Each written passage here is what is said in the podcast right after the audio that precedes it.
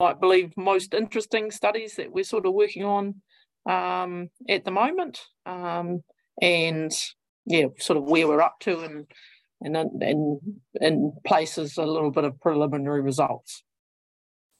Okay, so ewe wastage. Uh, this is a big one for farmers in terms of uh, reducing profitability, and most farmers, when you talk to them, say they have a twenty-five percent replacement rate. But there's actually very little data on it, so that's sort of why this where this study came from. Um, the concept being that the the the greater the, the ewe wastage you have, it it's hugely impacts on your profit. Um, and in two ways, it needs you need to keep more ewe lambs as replacements as opposed to selling them, and it also means that you're going to have a younger average age flock, which means you'll have um, overall lower fecundity and, and lower um, reproductive performance. So in this area, we've done a nationwide study looking at where um, wastage occurs and at timing of the year. And we've looked at those animals um, through their lifetime and tried to identify risk factors for wastage. Um, what we've found is that levels of wastage are very variable between five and thirty-five percent, um, and that's both within farms and between years. Uh, most of the losses that we see on farm are, as you'd expect, between set stocking and weaning. Um, and the risk factors for a ewe dropping out of the flock includes uh, low body condition score, uh, ewes which are having multiples year after year, um, and ewes that were mated as hoggets but then aren't um, fed sufficiently to reach those two-tooth target weights. We're also doing some work looking at um, moving away from a, a Romney um, crossbred uh, system to a self-shedding flock, but doing that without selling all your sheep and buying in new sheep. So basically um, buying in rams and, and doing that slowly over time. So in that, um, we're sort of, we've got two studies. The first one's looking at all the production data um, of, of that process. So we're currently in the, the third year of that process. So we started with a Romney flock and we mated them to Wiltshire rams. And each year we've um, mated the hoggets to Wiltshire rams. So we're steadily increasing the por- proportion of Wiltshire genetics in the flock. Um, and monitoring the, the production characteristics over that time and also the, the, the wool. Um, and the second study is uh, on another farm, but it's looking at the, the genetic components um, of shedding sheep and trying to identify the genes involved in that process. All right, our third study is the, um, the biggest um, pastoral grazing study um, that's been funded in New Zealand, um, which includes a whole lot of collaborative partners, including um, uh, both Lincoln and AgResearch. Uh, but the aim here is basically to provide some science around uh, regenerative farming practices, specifically the grazing management, and to compare that with what we talk about as conventional best practice management. So, in this study, we're, we're trying to measure everything in terms of um, the, the pasture production, quality, um, seasonal pattern, the effects on the below ground things, which is, a, which is um, the common um,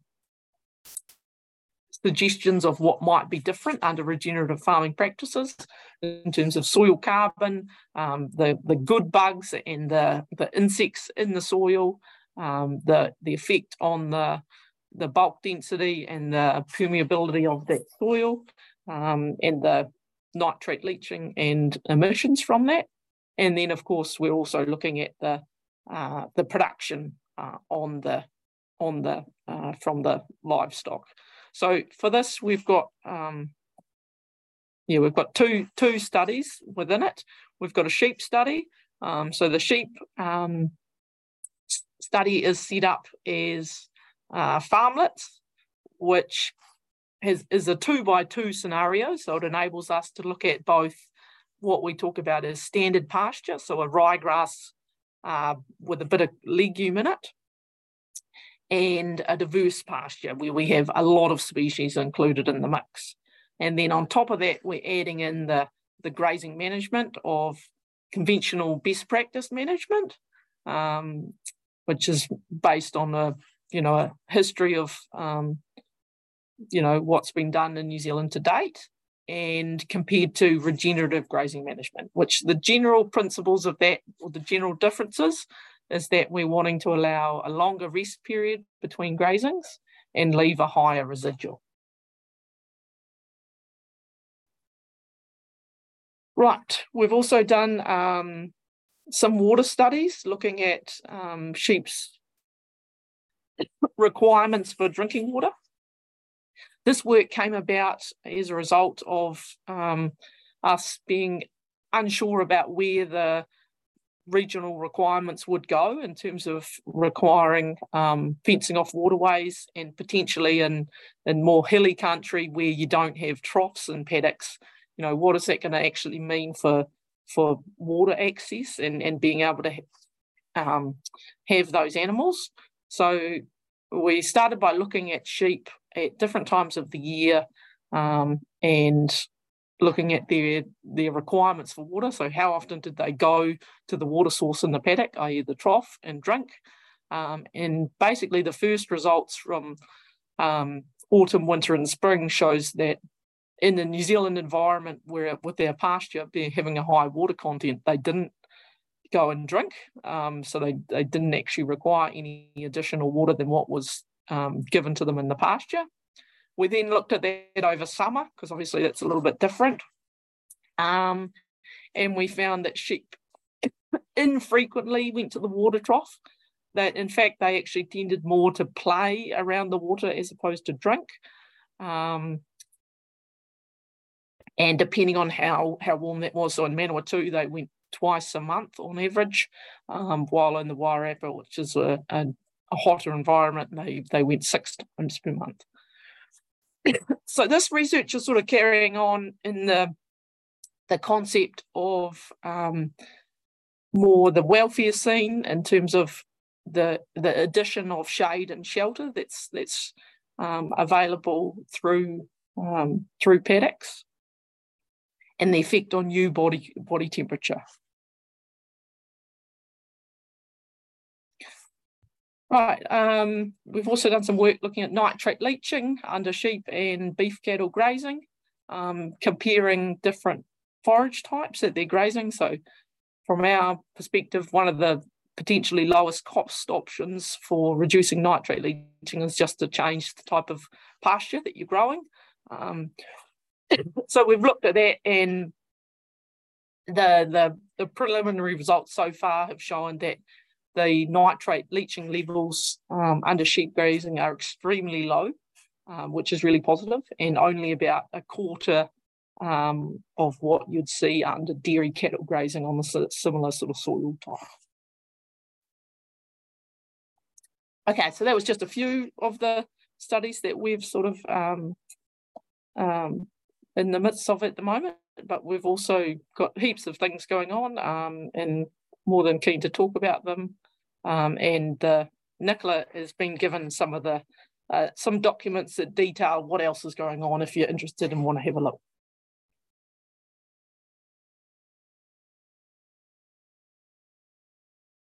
That's wonderful. Thank you very much, Lydia. Um, that was a really interesting presentation, and, and a wide range of quite topical subjects being studied at the moment. Um, so I'm going to look forward to learning a bit more about the results of this work as, as it becomes published. Um, is there anywhere that farmers can find out a bit more about the work that you're doing or the results um, of that online? um. Not currently. The, the the best option is to just contact the person um, in that the P D F document where it sort of outlines the studies. There'll be a, a contact for each of the studies, is to get in contact with that person directly. Cool. Okay, great. Um, and a reminder for any of you that might have any questions for Lydia, just make sure you pop them in the chat box, and we'll um, put them to her at the end of the session. Rightio, um, we'll move on now. So our next speaker is Professor Derrick Moot, and he probably doesn't need an introduction because um, you're well known in this space. Um, amongst numerous other roles, Derrick leads the Dryland Pastures Research Program, investigating how legume-based pastures can enhance water and nitrogen use and combat climate change and change and variability in dryland regions. So Derrick's going to talk about um, some of the highlights of the work that he's currently doing in this space. Thanks, Derrick. Cool. Um, how are we looking? That come up? Yep, that looks great. Thank you. Okay. Um, so yes, I'm going to talk a little bit about the Hill Country Futures program, which has come to an end, and um, some of the on-farm measurements that we took within that. Look at some of the case study outputs, um, the Ag Yields database, and then our component of the Regen Ag work, which is which is called RAID. So um, your levies have funded a Hill Country Futures program that finished in um, December, but there's quite a bit of um, information coming out of that, and I led the forages component of that. So I thought this is an opportunity to give you some information about that. The basic premise was that there are still a lot of money to be generated from behind the farm gate, but we need to ensure that if we're generating income, we're doing it with um, technically correct operations, and we're cognizant or aware of the social and environmental impact. So the first thing is to work out what is limiting production, and then how do we pick the lowest hanging fruit to do that, um, and also recognise that there are multiple ways in which farmers learn and in which information needs to be disseminated, including webinar, webinars like tonight. So we took the view that there are three strong systems that we have, particularly for our dryland farmers, um, rain-fed farmers, the lucerne, sub and red clover systems. So looking at right plant, right place. Um, in particular, people will tell you a lot of different things, but essentially um, water, nitrogen and temperature make plants grow. And we can't get away from those factors. They are basic physics, um, basic truths as much as gravity exists. So water, temperature, nitrogen.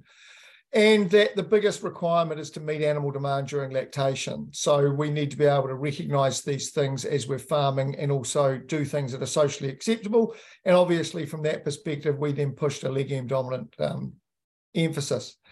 And looking at trying to have um, science to challenge management. So what Lydia, myself and David are engaged in is really trying to do the science that we can challenge conventional practice.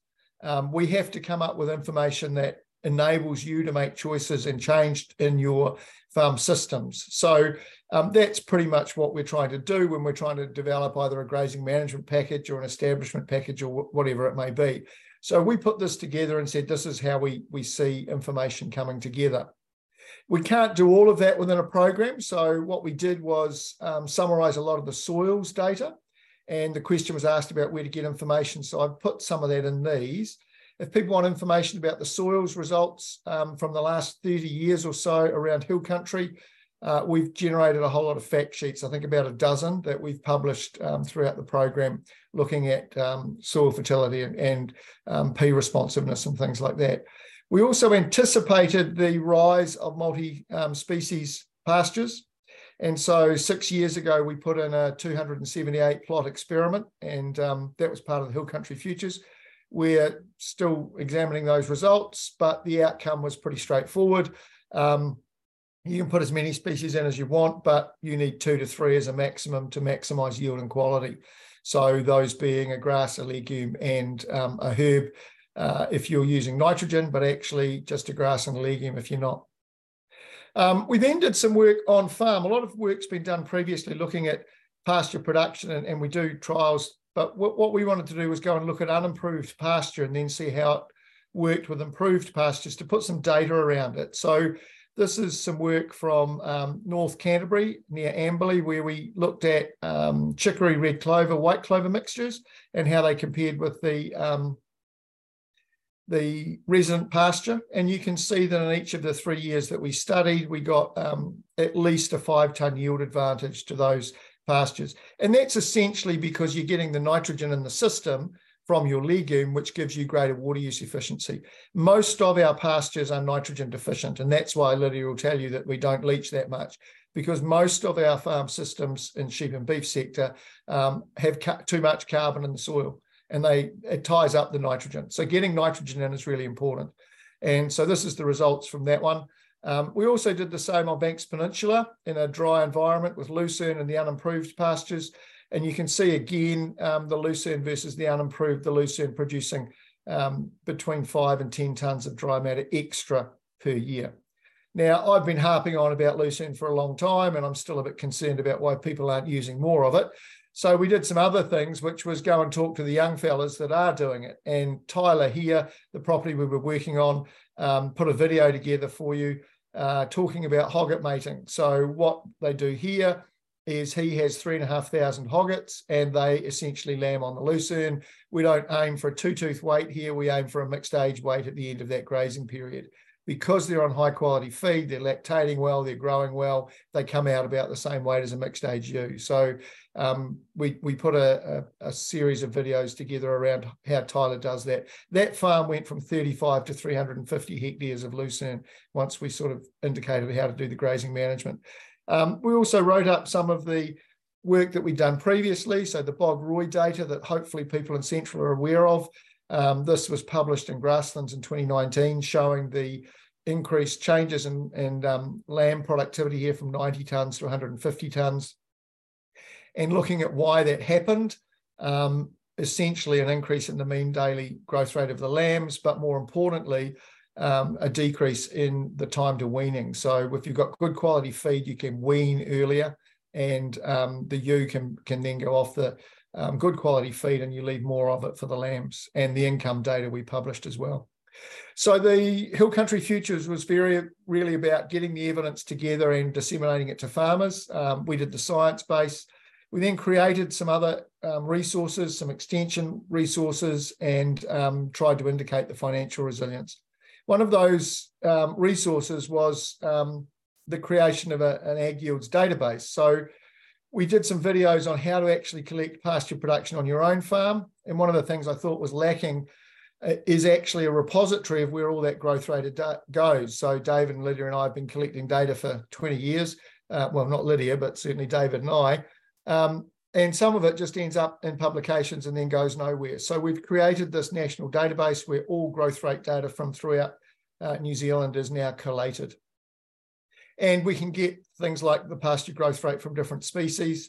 Um, and really the limitation of this database is, is um, only how much data people put in. So we can take peer-reviewed published data, but also if you've collected data on farm, then we're certainly keen to get that put into um, the database as well. All data that's been collected is valuable. The other thing we did was look at, I've predominantly worked on summer dry, but this is a, a, a summer moist. Um, Inverary Station, John Chapman's property, and we said, well, can we take the same principles from a legume-based system into, in this case, the high country, um, up the Ashburton Gorge? And, and John presented this at Grasslands last year, but effectively he did some of his cage cuts, and then we came and um, looked at some of that data. The key take-home message for him was that he could put superphosphate onto his unimproved hill country, but really all it was doing was giving him a bump at a period when he already had feed. So he was getting more feed in November and December when he actually already had plenty of feed in November and December. What he really needed was spring feed. So we developed this satellite concept where you take a, a small patch of land and intensify it. Um, and so he measured the intensification of that and looked very much at what sort of early spring growth rates he was getting. So his lucerne, red clover, legume-rich pastures, doing um, eighty to one hundred kilos of dry matter per hectare per day, because they're not nitrogen deficient. Most of our hill country is, is nitrogen deficient. So we either pour nitrogen on it or we develop these high quality pastures. And um, over his whole farm, again, similar sort of data, um, five to eight tonne increases from the improved versus the unimproved pastures. And this is John's data. He basically says, um, you know, in the, in the final year, after four years of red clover, he drilled in annual ryegrass and produced thirty-one tonnes of dry matter in that year. Now, this is summer safe. If you go to most summer safe countries, they'll tell you they produce ten to twelve tonnes of dry matter, but that's because they're nitrogen deficient. The potential is to do fifteen to twenty um, if you can get nitrogen in the system. Uh, he was very keen to explain that his scanning of his mixed age ewes has gone up and um, the lamb wastage has gone down. So if we think of lamb wastage being twenty, twenty-two percent, then he's dropping from twenty-five to around fifteen percent. So there's some lessons there from John, which are in the paper that I'm not going to go through here. Um, our component of the regenerative agriculture program that Lydia introduced is a dryland farmlet at Lincoln. And so we have an eight hectare farmlet, and um, it's quite comprehensive, um, but we have four treatments and those are laid out in a Latin square. So we have high fertility uh, regenerative agriculture mixes, and then we have low fertility re regenerative agriculture mixes. So that's Olsen P of um, less than ten versus Olsen P of twenty. And we do the same with um, conventional agriculture. So we have cocksfoot and subclover as the pasture, and then lucerne. So that's what we're doing for our um, conventional pastures. And then we have that in a high and low fertility situation as well. So just some photos here of um, animals grazing those pastures. That started last year, and we'll start producing some results from that um, that people will be able to get hold of in, in the next twelve months or so. So um, we've got animals in these farmlets, and they stay on, the animals grazing ground stay on the treatment that they've been allocated to. So in conclusion, um, legumes are required to overcome water and nitrogen deficiency. Lucerne grazing works, particularly during lactation. We've been developing red clover satellites. We've got an Ag Yields national database for people. And in the regenerative agriculture dryland experiment, watch this space, we've got information to come. So that's my uh, fifteen minutes worth. Thank you. That's awesome. Thanks, Derek, for blasting through all of that. Um, some really interesting work being done there, and it's really great to see it being made available in a user-friendly format so that um, industry and farmers can access it easily. That's really awesome. Um, so as a reminder, if you haven't checked it out, um, there's a Hill Country Futures website, which is w w w dot hill country futures dot co dot n z. Um, which includes the videos, podcasts, research results, um, farmer stories and other resources. So I'll pop a link to that on our Facebook page after we finish up this evening. And also, if you've got any questions for Derek, make sure you pop them in the chat box and we'll pop them to him at the end. Right, moving on now to uh, Doctor David Stevens, who is from AgResearch. Um, David's a senior scientist at AgResearch Invermay. Um, and his specialty is farm systems. So he's going to talk to us about some of the work that he and the team at AgResearch are currently undertaking that's of relevance to um, sheep and beef farm systems. Thanks, David. I'll hand over to you.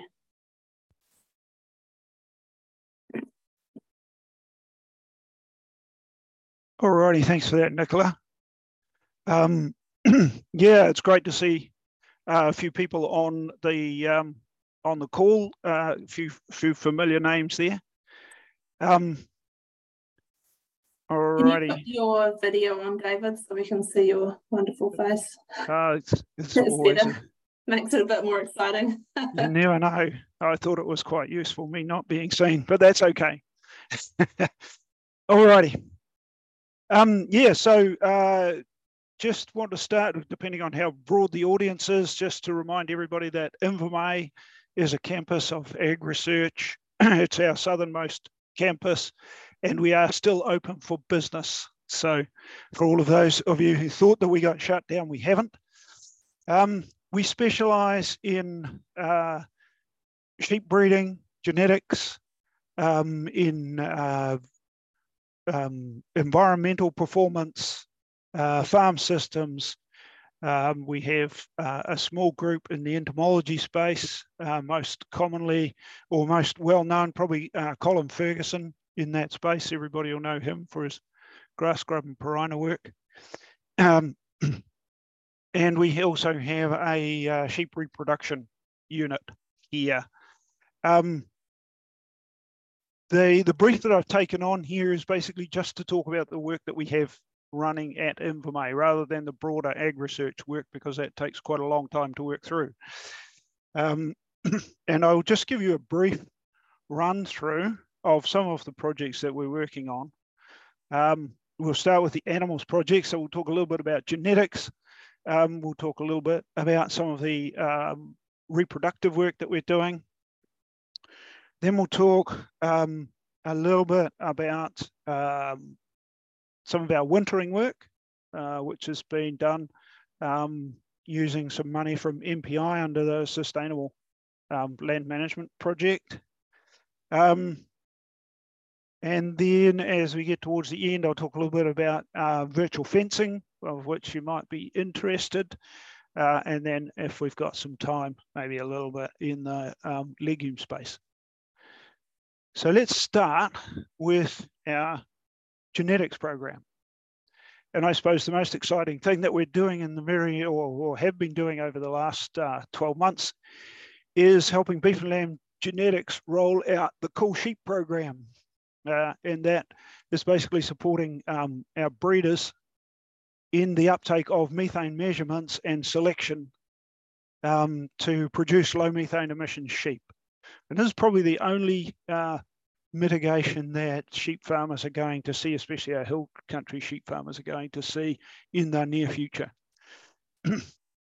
At this stage, we've had over forty breeders across the country have um, tested animals through our portable accumulation chambers. And you, some people might have heard them referred to as pack chambers. And that equates to about six thousand animals in the uh, genetics industry that have now been screened.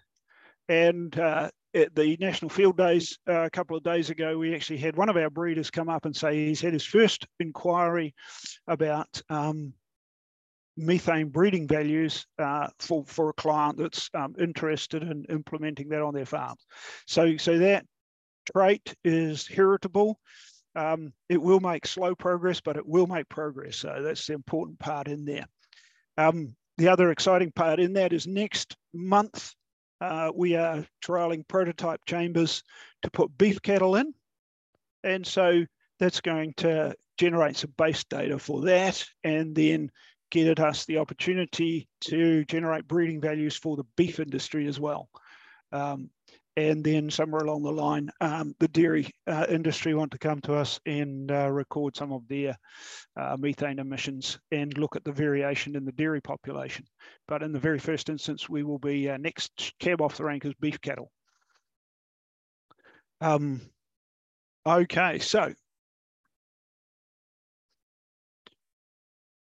we are also looking at a few other proxies. Um, apart from putting them in a chamber and measuring them for fifty minutes and figuring out how much methane comes off them. And that includes things like the rumen microbiome. So we do a lot of microbiome uh, analysis. It tells us what bugs are in the rumen. Um, and, and we know that uh, these are um, related certainly to the animal's upbringing. Um, they will inherit those bugs from their mothers quite quickly in life. Um, and then we're looking at fatty acid profiles that are coming off the um, off those uh, digested products and looking at um, them going into milk and into the fat of, of low methane animals. So just checking uh, some of those correlations.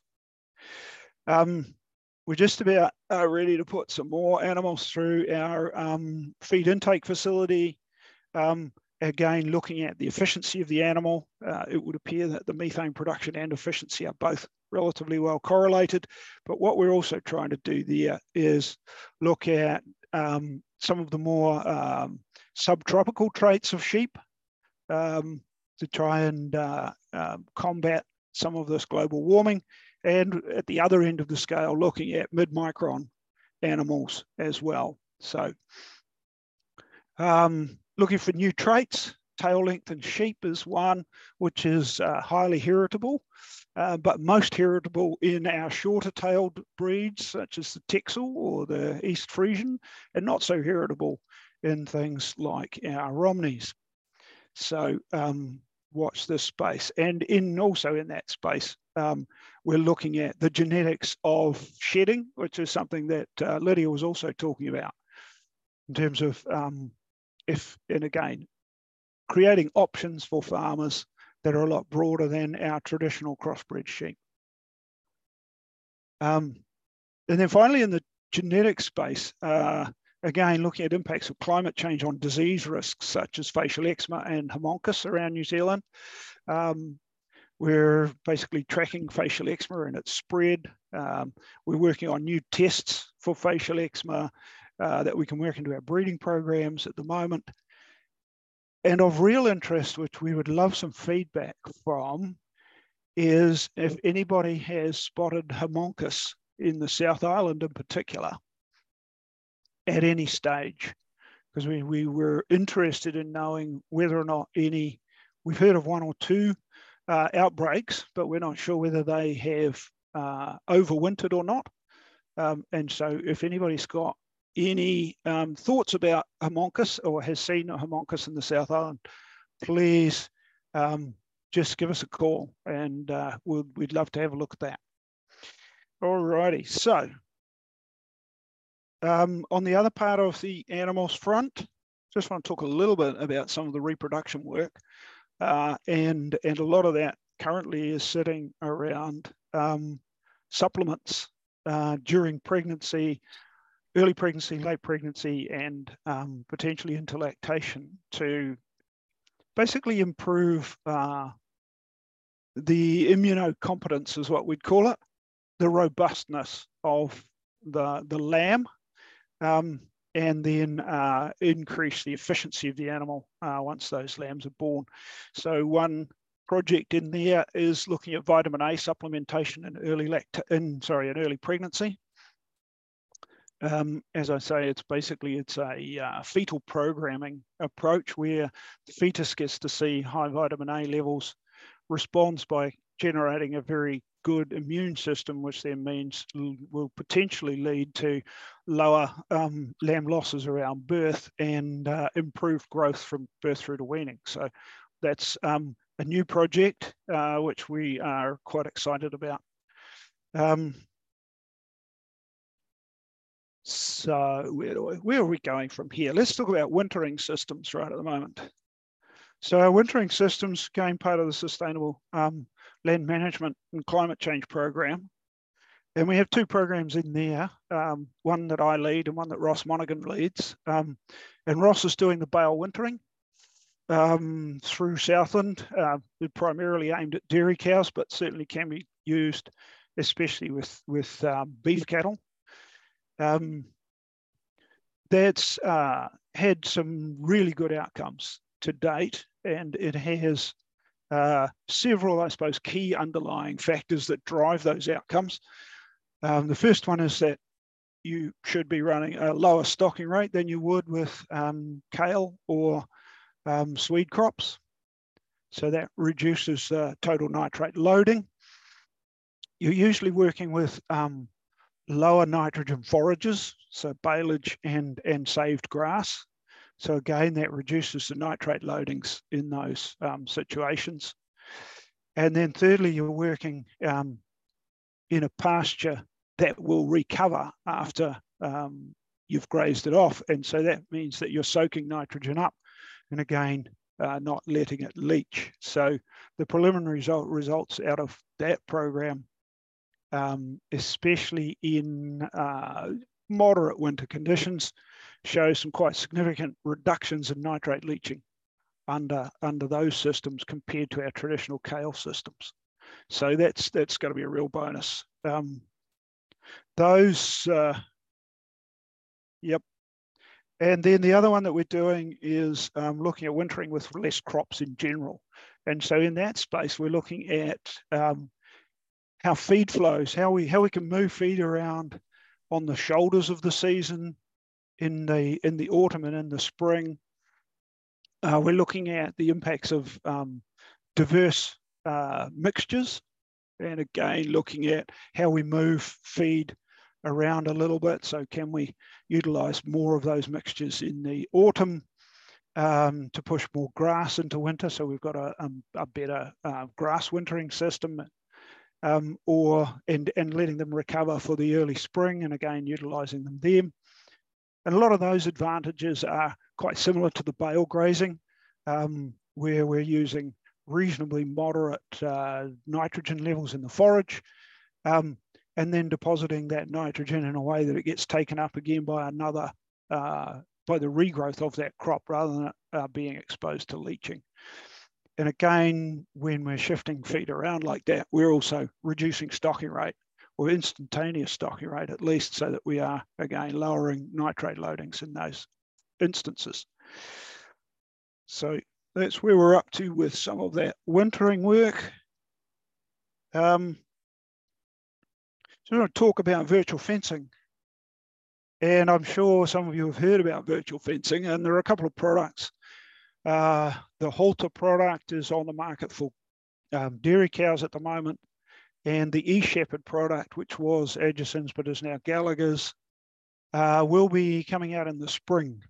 And they are currently uh, in beta testing of that product, and um, are very, very um, excited about the results that they've had with, with their latest um, with their latest uh, hardware and software. So um, the containment of the animals is uh, complete with the latest round, um, and the um, the uh, animal welfare implications are, are really good. So um, it, once uh, training has been undertaken, if anybody knows the technology, they get trained for a week or so, where they get used to the fact that they have a um, an audio signal in their ear that tells them when they're approaching a fence, and they get a very um, small pulse of electricity if they cross the fence. Uh, once those animals are trained, they're basically not, they're, they're responding to the audio signal only. So that tells us that the training method, method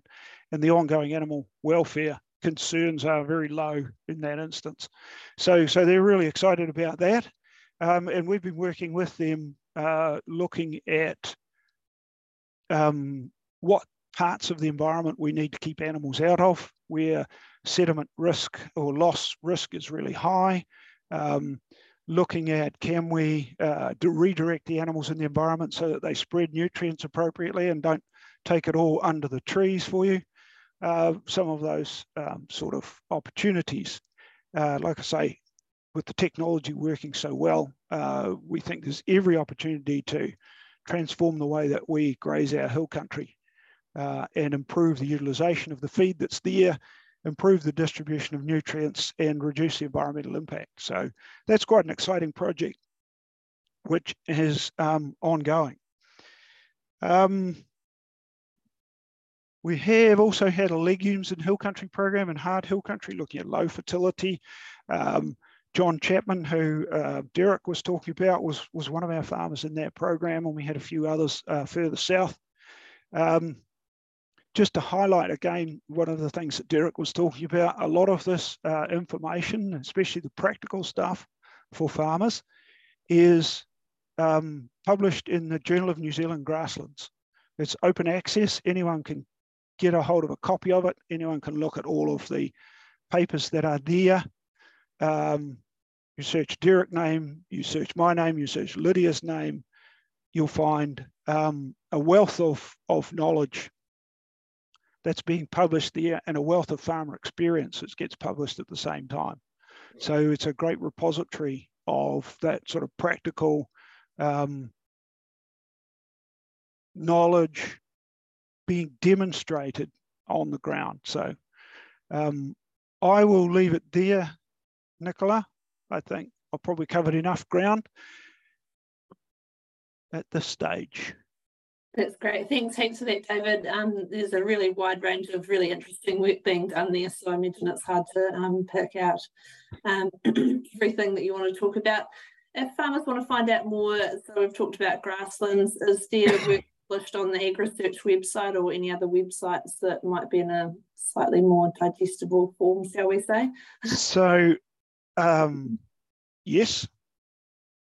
So if you're, if you're interested in the Cool Sheep program, for example, um, have a look on the Beef and Lamb Genetics page, yep, on the website. So, so that, that's got some details around that. Um, There's, I was talking about the wintering stuff. Uh, Quorum Sense has published some of our, our work in that space, and Beef and Lamb New Zealand has also um, got some of that data from the first field days that were held last year. Um, so, so that stuff sits there, so it's Quorum Sense.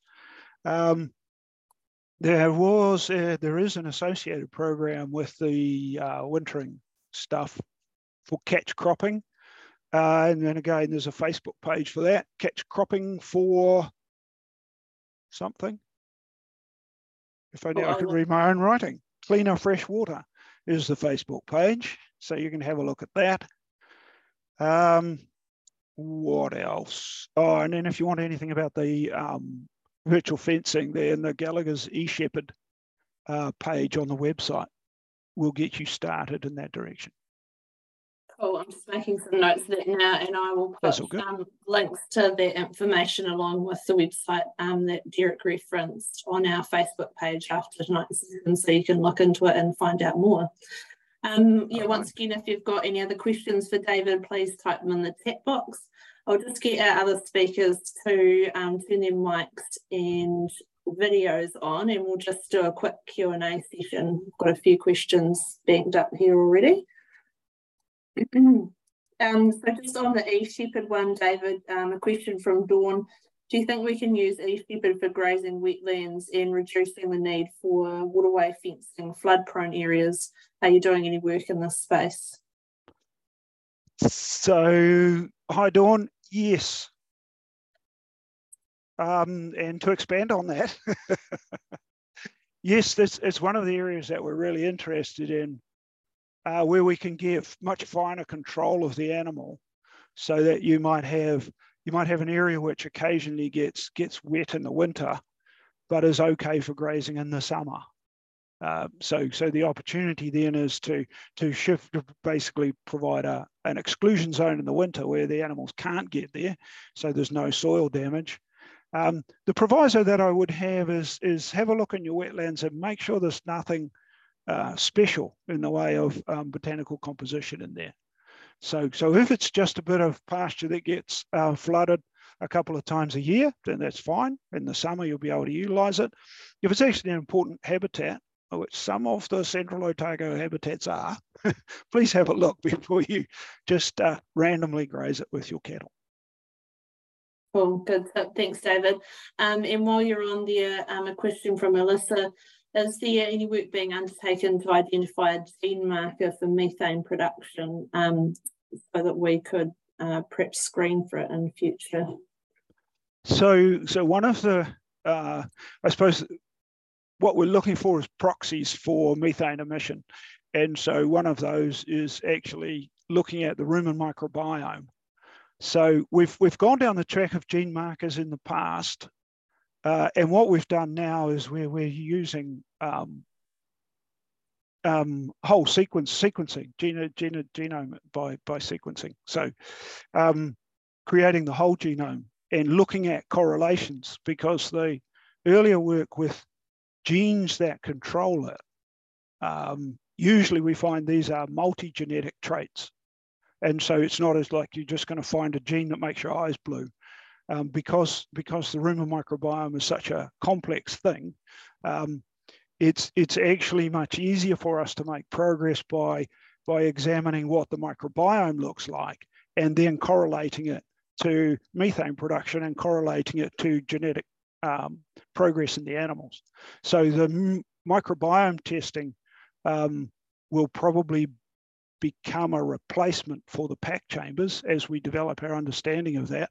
And that's a very cheap, or will be a relatively cheap test by comparison to um, the slow progress you make with pack chambers when you have to hold animals in there twelve at a time and uh, fifty minutes a time. It does, it is quite slow in terms of screening populations. How would you take those samples? um, Quite similarly to how you um, feed a lamb at the moment with a tube down its throat. Just the reverse of that. Okay, cool. Um, I've got a couple of questions for Lydia, um, one from Tim um, regarding the, um, the drinking water for sheep. Uh, would you think in Central Otago some of there be increased demand for, from sheep for additional water? I mean, are you looking at different environments around New Zealand? Um, not at this stage, but th the answer is yes, we would expect that they'd have increased demand for, uh, for a couple of reasons. One would be their actual, you know, physiological um, state in terms of keeping themselves cool. Um, and that's why we're sort of in the next stage looking at shade um, as a factor um, for animal welfare and that sort of thing. going alongside it, but also you'd assume that in Otago, you know, the the the pasture composition um, and availability would be, you know, a lot less moisture content um, for them at that time of the year as well. So you sort of get the double effect of of the, you know, they'll be consuming less water from the pasture, and and it'll be hotter, um, and so it'll have more of an effect on them. So yeah, we would expect, um, yeah, more challenging. Cool. Um, and another one, Ree, the nitrate leaching trial. Um, will the nitrate leaching trial be used to update Overseer? Um, have any legume dominant pastures been trialled? Uh, yes and yes. Uh, so the this work is, yeah, the, the main aim is that we want to use this data to improve the accuracy um, of Overseer. Um, and and to learn more, because there's there's actually very little um, actual data from on, on nitrate leaching, particularly um, under sheep grazing in New Zealand. Um, and for the the legume content, we we haven't uh, sort of tried it directly in the the sheep study, but we've had a result in a parallel uh, study site, uh, which was grazed by dairy cattle, where Um, they were looking at a different proportion of plantain in the diet. And in those treatments, what they found was that um, white clover became a, a, an invasive weed in some of those treatments. And in those treatments where white clover was up to sort of more than fifty percent of the botanical composition, uh, the leaching actually uh, increased um, quite a lot. So it is a challenge for... Uh, going back to Derek's comment about, you know, we want um, high uh, nitrogen pastures because that that grows feed for us, but but certainly those um, high legume content swards are likely to be leaching more, but certainly an area for more research to be done. I'll oh. take issue with that, Lydia. We're talking about Central Otago. The chances of leaching in Central Otago under rain fed are pretty darn small. You've got to yeah. remember that um, you work on the west coast, and it's wet. You know, these things don't leach. And we do um, have some irrigation, Derek. Yeah, yeah, and under irrigation you can if you do if you don't do it well. But in general, um, the nitrate leaching issues from legumes. White clover has a terrible root system. The other legumes pick up nitrate. And so they actually switch off their nitrogen fixation process in the presence of high nitrate, uh, high nitrate in the soil. I mean, nitrate is what actually is produced out of nitrogen fixation. So that's it's the same chemical, and so it gets taken up. So in dryland systems, it's you know that's not an issue. We're we're in the opposite situation, in in dry areas. This is Central Otago. Not Manawatu where it rains. Yeah, yeah. It, it, it might be the case in uh, uh, Otago, but it's not all all around New Zealand, unfortunately. No, but you wear you have to wear your jacket all through the year because it rained the whole bloody year up there this year. No, we've had we've had two weeks without rain. Okay, a drought. Cool. Hey, thanks you guys. Um, that was a really great session. There's some awesome content in there, and like I say, I'll put um, links to further information on our Facebook page so people can do a bit more reading about some of the work that you are um, doing at the moment. Um, so yeah, big thank you to Derek, David and Lydia for joining us um, this evening. It's been really great. Um, and thank you to everyone who has attended. Um, like I say, we'll put the links on the Facebook page. Next week, we've got another session on Monday um, looking at financial management for challenging times and featuring um, rural accountant George Collier, who's got some tips for you, um, and also Nick Beebe from Beef and Lamb, um, who's going to provide insights and opportunities into the red meat sector going forward. Just a reminder that you all need to register for that session separately, so um, jump back onto the Beef and Lamb events page as you did for this one and make sure you get your registration in so you don't miss out. Um, other than that, that's all from me. Thanks everyone for attending. Um, hope you've enjoyed tonight's session. All right. Thanks, Nicola. Thanks, team.